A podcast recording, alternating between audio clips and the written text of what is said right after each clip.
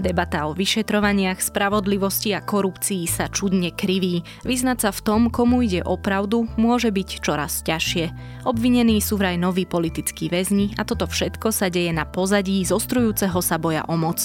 Je útorok 1. júna, meniny majú Žanety, cez deň bude premenlivá oblačnosť, ojedinele sa vyskytnú prehánky a naďalej bude pomerne chladno. Denná teplota 18 až 23, v severnej polovici 13 až 18 stupňov. Vítajte pri Dobrom ráne strane dennom podcaste Denníka sme dnes s Nikolou Bajánovou. A ešte jedna informácia na úvod, či už sledujete majstrovstva sveta v hokeji, cestnú cyklistiku alebo hociakú inú disciplínu, kliknite si na naše športové spravodajstvo na Sportnete. Informácie o výsledkoch zápasov, ale nielen, nájdete na sportnet.sme.sk.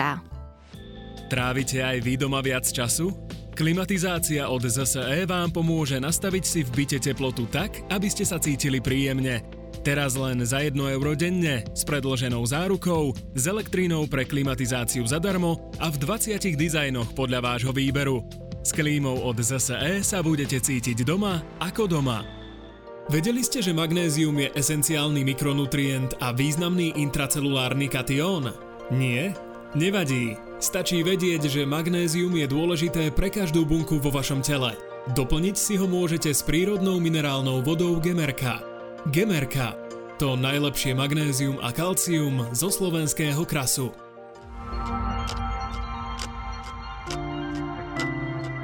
A teraz už krátky prehľad správ. Mimoriadne rokovanie parlamentného výboru na kontrolu činnosti Slovenskej informačnej služby bude túto stredu. Predseda výboru Marian Salon zo Smeru povedal, že sa na výbore budú rozprávať o medializovaných informáciách súvisiacich so stretnutím špičiek štátu v budove SIS, ako aj tajnej správe, ktorá bola prednesená v parlamente a mala sa dostať na verejnosť.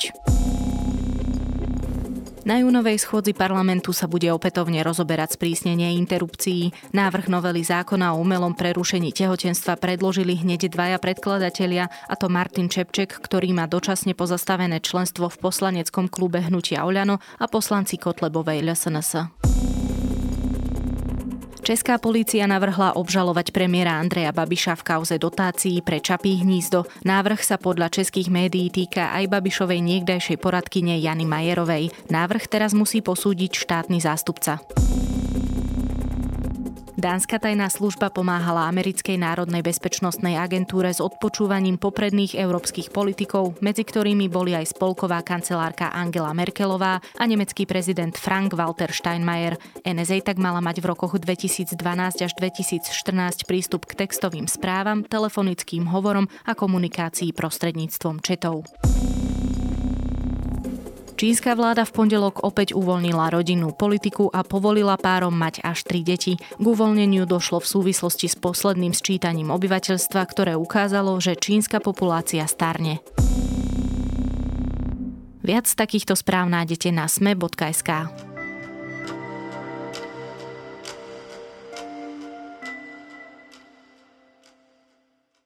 Udavači proti politickým väzňom, tak sa snaží Robert Fico nastaviť kurz debaty o jeho nominantoch, ktorí sedia vo väzbe a ktorým hrozí väzenie pre závažné skutky ako korupcia či zneužívanie svojho postavenia. Udavačmi myslí spolupracujúcich obvinených tzv. kajúcnikov, ktorí podľa šéfa Smeru vypovedajú účelovo. Čo sa vlastne s veľkými kauzami deje? Stojí všetko len na kajúcnikoch? A čo s tým všetkým má dianie okolo Slovenskej informačnej služby? To už sa budem pýtať šéfa domáceho spravodajstva vydavateľstva denníka ZME Matúša Burčíka. Predovšetkým prosím už konečne oznámte slovenskej verejnosti, že na Slovensku existuje systém tzv. univerzálnych svetkov.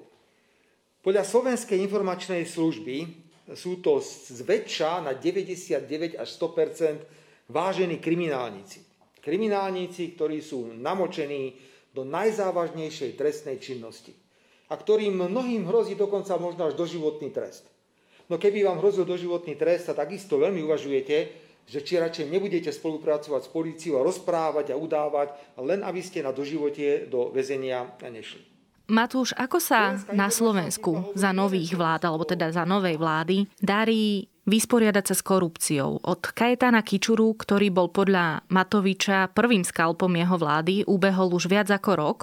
Potom padlo niekoľko ďalších mien, tak teda vo všeobecnosti je to na dobrej ceste? alebo je to na zlej ceste, alebo sa to nehýbe? No ono to Matovičovo vyjadrenie o prvom skalpe v prípade Kajetana Kičuru už samo o sebe bolo pomerne nešťastné, pretože boj proti korupcii, vyšetrovanie trestnej činnosti a trestanie páchateľov takýchto skutkov by nemalo byť v kompetencii či už predsedu vlády alebo ministra vnútra alebo kohokoľvek z vedenia štátu. Na to tu máme orgány činné v trestnom konaní, ktoré by si s tým mali poradiť bez toho, aby to nejaký Matovič dával ako nejaký politický rozkaz. Ono to vyšetrovanie však v podstate sa rozbehlo nie po nástupe Matovičovej vlády. Ono sa rozbehlo v podstate už v súvislosti s vyšetrovaním vraždy Jana Kuciaka. Tam sa odhalili tie prvé prípady korupcie v justícii, na prokuratúre, všetko sa to točilo okolo Mariana Kočnera. Už teda po nástupe Matoviča a spol sa tie obvinenia rozširovali aj na ľudí z policie, tam spomínala ten pozemkový fond. Takže tie vyšetrovania bežia, policajti si robia svoju prácu, prokuratúra si robí svoju prácu a samozrejme, aj keď sa ukazujú, že niekde sa stala nejaká chyba, hovorí sa, že keď sa rúbe les, tak lietajú triesky. Pri takýchto závažných kauzach je pochopiteľné, že je toho strašne veľa je to nový druh odhalovania trestnej činnosti a nemajú to tí ľudia jednoduché. Ja rozumiem tomu, čo hovoríš. Na druhej strane práve politici vytvárajú ten rámec, v ktorom sa to vyšetrovanie deje a vlastne sa o nich stále rozprávame v súvislosti s vyšetrovaním, tak aký rámec teda nastavili?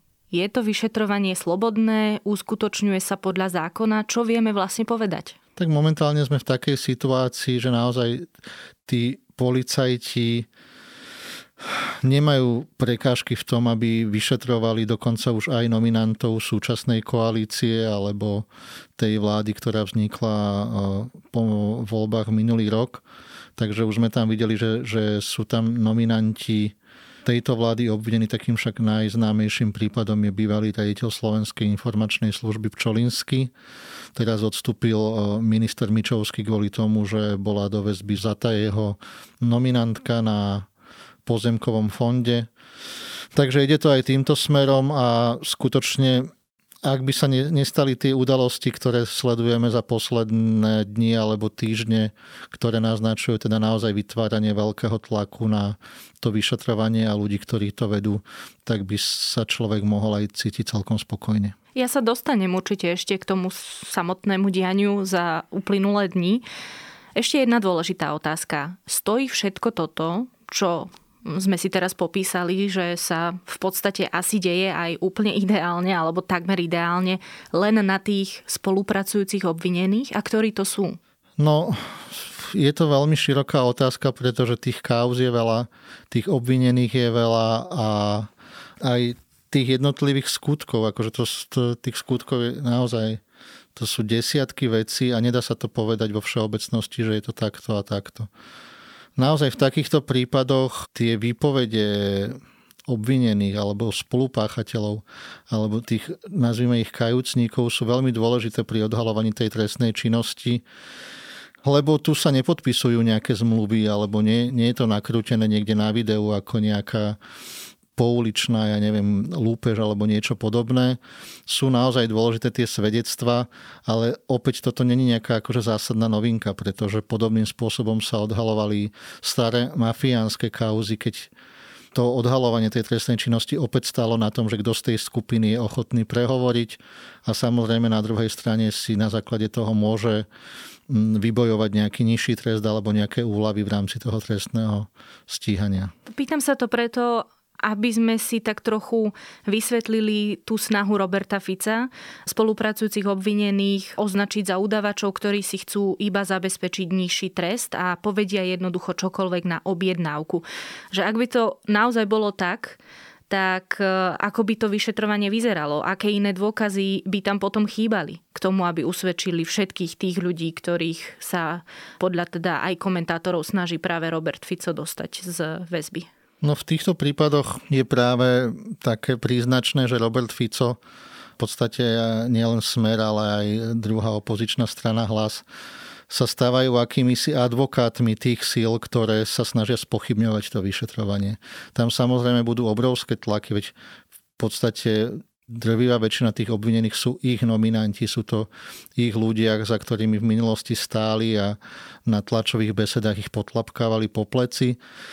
Teraz tí ľudia sa potrebujú dostať von, teda nie len kvôli tomu, aby si zachránili vlastnú kožu, ale aj kvôli tomu, aby nezačali vypovedať ešte o ďalších veciach, ktoré sa môžu bližšie týkať aj niektorých možno vrcholových politikov.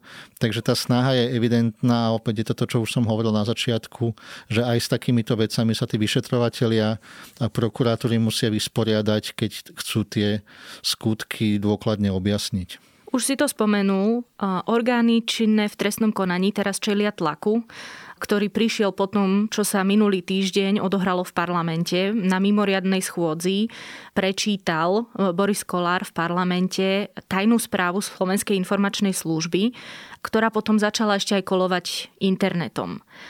O čo vlastne ide? A rovno sa opýtam, je toto, čo sa deje okolo tej tajnej správy a okolo toho všetkého, čo sa stalo v parlamente, normálne? Čo je už taká moja klasická otázka v tomto podcaste, ale jednoducho pýtať sa ju asi treba. No je to práve tak, že veľmi zvláštnym spôsobom to, sa do tohto celého diania vložila Slovenská informačná služba.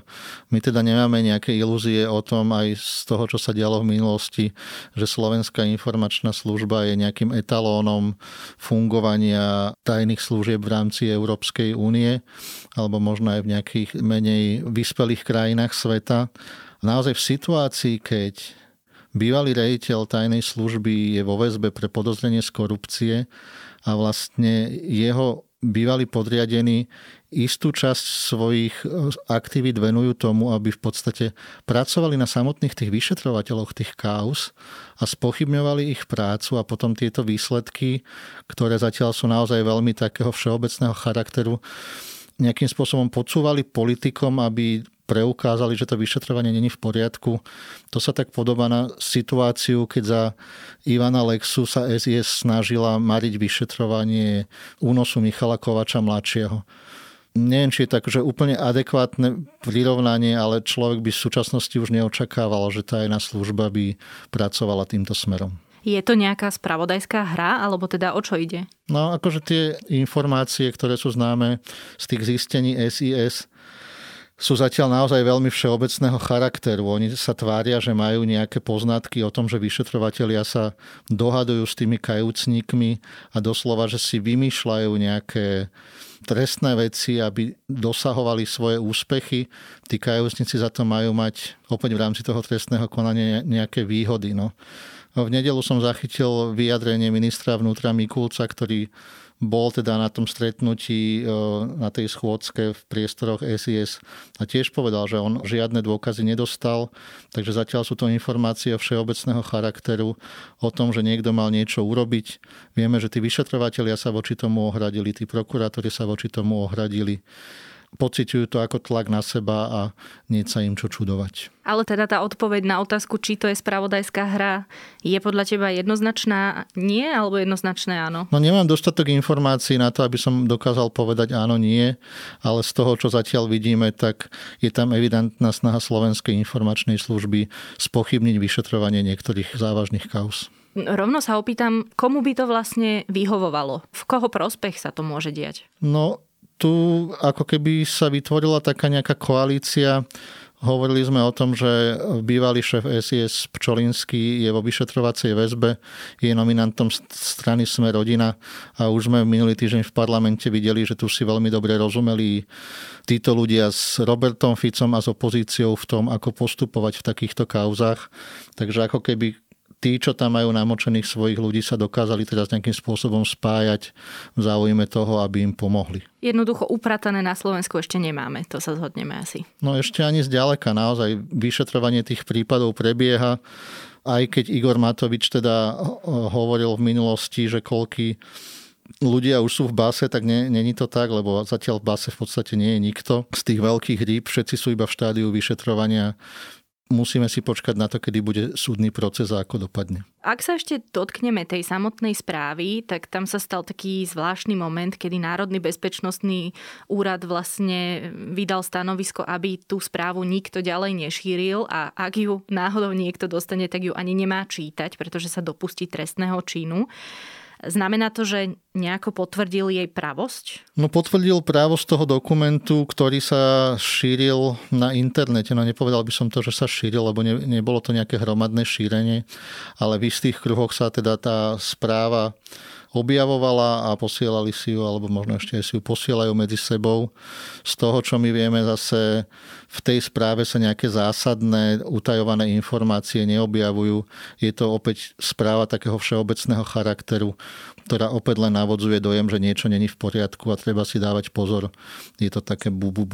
Na druhej strane aj únik takejto správy je veľký problém podľa mňa to naznačuje to, že niekto mal záujem, aby sa tá správa dostala von a aby sa ten tlak ešte zosilnil. No, toto je podľa mňa také najjednoduchšie vysvetlenie toho, že prečo sa to stalo. Jasné.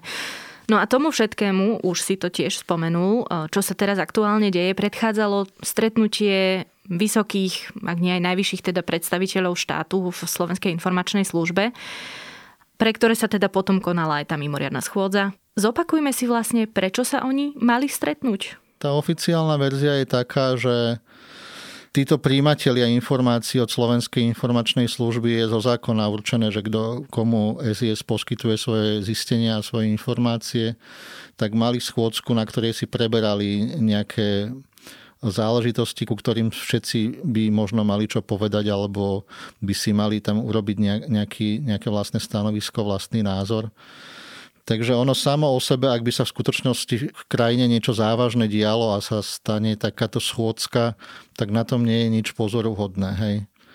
Ono tu je naozaj skôr pozoruhodné to, že za akých okolností sa to celé udialo a že Slovenská informačná služba, opäť to zopakujem, distribuovala takýmto spôsobom informácie, ktoré spochybňujú vyšetrovanie týchto prípadov. Čiže na tom stretnutí je asi najzávažnejšia tá konšpiračná vývrtka, do ktorej to išlo. Áno, ako keby to bol jeden, jeden z bodov toho plánu, že ako proti tým vyšetrovateľom zakročiť, no tak možno toto je taký moment, ktorý v podstate naozaj však už sme o tom aj písali, že na Slovensku nemá obdobu a keď sa stretnú takéto vysoké postavené zložky štátu v priestoroch SIS, tak to naznačuje, že skutočne ide o nejaký závažný problém, ale takých správ, ktoré upozorňujú na nejaké podobné konania, sme tu mali v minulosti veľa a nikto sa nad tým nejakým spôsobom až takto nepozastavoval. Druhá vec je ešte tá, že spomíname si, ako dajme tomu v minulosti sa objavili spravodajské informácie o tom, ako Boris Kolár minulosti mal mať nejaké nelegálne aktivity ešte ako mladý chlapec v spolupráci s bývalými členmi podsvetia. Vtedy sa tváril, že to sú naozaj veci, ktoré si nejaký spravodajca niekam napísal a netreba im prikladať nejakú zvláštnu pozornosť. No teraz, keď sa objaví nejaká iná správa týkajúce sa jeho nominanta mm, VZS, tak je všetko hore nohami a treba to riešiť na parlamentnej schôdzi. Treba ho predvolať z vyšetrovacej väzby do parlamentu, čo je ďalšia vec, ktorá na Slovensku nemá obdobu. Ja sa vo svojej poslednej otázke vrátim k tým spolupracujúcim obvineným a dohodám o vine a treste, aj keď to nie je úplne priamo súvisiaca otázka s touto témou, ale je veľmi blízka, paralelná až. Je rozsah tej trestnej činnosti, tá zažratosť korupcie a zneužívania moci taká veľká, je jej miera taká veľká, že by sa teda spoločnosť mala akoby uspokojiť s tými dohodami o vine a treste a tešiť sa z toho, že sa tie vyšetrovania niekam hýbu, lebo je pravda, že v tých rôznych väzbách sú tí ľudia naozaj aj dlhé, dlhé mesiace, niektorí aj rok, aj viac. Alebo je takýto výsledok toho protikorupčného snaženia sa príliš slabý a nemali by sme ho akceptovať. No ja by som v tejto situácii ešte zďaleka nehovoril o výsledku, pretože tie dohody, ktoré sa uzatvárajú, tak to sú naozaj iba čiastkové veci. A rozdiel oproti tým akože základným kauzám a tým ľuďom, ktorí mali byť tie veľké ryby, kvôli ktorým sa to vlastne celé začalo, je v tom, že uzavrieť dohodu o treste s niekým, kto je ochotný sa priznať a prijať nejaký trest, to sa dá urobiť aj bez nejakého riadneho súdneho procesu. Tam sa spíše nejaké vyhlásenie, ten obvinený odpovie na pár otázok s tým, že olutuje, prizná sa, príjme výšku trestu. Tým sa vlastne celý proces môže uzavrieť. Je to oveľa jednoduchšie ako byť na súde a predvolávať tam svetkov a konfrontovať ich medzi sebou, porovnávať výpovede a predkladať nejaké ďalšie dôkazy. Takže toto sú naozaj len čiastkové veci, ale tie môžu zase súvisieť s tým, že ako budú tie súdne procesy prebiehať, lebo keď už v tej kauze niekto bol právoplatne odsúdený, dohoda o vine a treste je v podstate právoplatné odsúdenie, tak už tie súdy musia prihliadať na to, že niekto sa v tej kauze priznal, popísal ten skutok, ako, ako ho on zažil, ako to malo celé prebiehať a tým pádom to môže pomôcť aj tomu samotnému vyšetrovaniu. Samozrejme, my uvidíme, ako sa to celé vyvrbí, uvidíme aj, akú dohru to bude mať na politickej scéne a ja ďakujem za rozhovor Matušovi Burčíkovi, šéfovi domáceho spravodajstva Denníka ZME.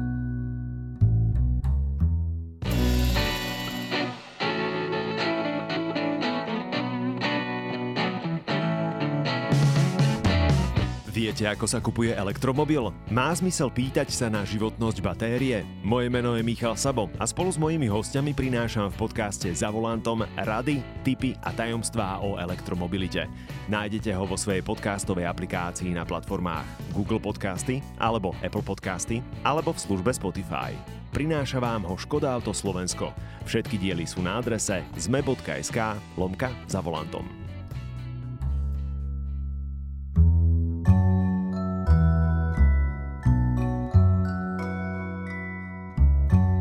Popscénny kútik Rádia Wave, tak sa popisuje program Kompot z dielne Českého rozhlasu, ktorý nájdete aj ako podcast a ktorý je mojím dnešným odporúčaním. Venuje sa súčasnej kultúre, umeniu a všetkému možnému, čo s tým súvisí. Ešte pripomínam, že dnes vychádzajú aj naše podcasty Všesvet a Pravidelná dávka. Na dnes je to všetko. Počúvali ste Dobré ráno, denný podcast denníka ZME, dnes s Nikolou Bajánovou. Do počutia opäť zajtra.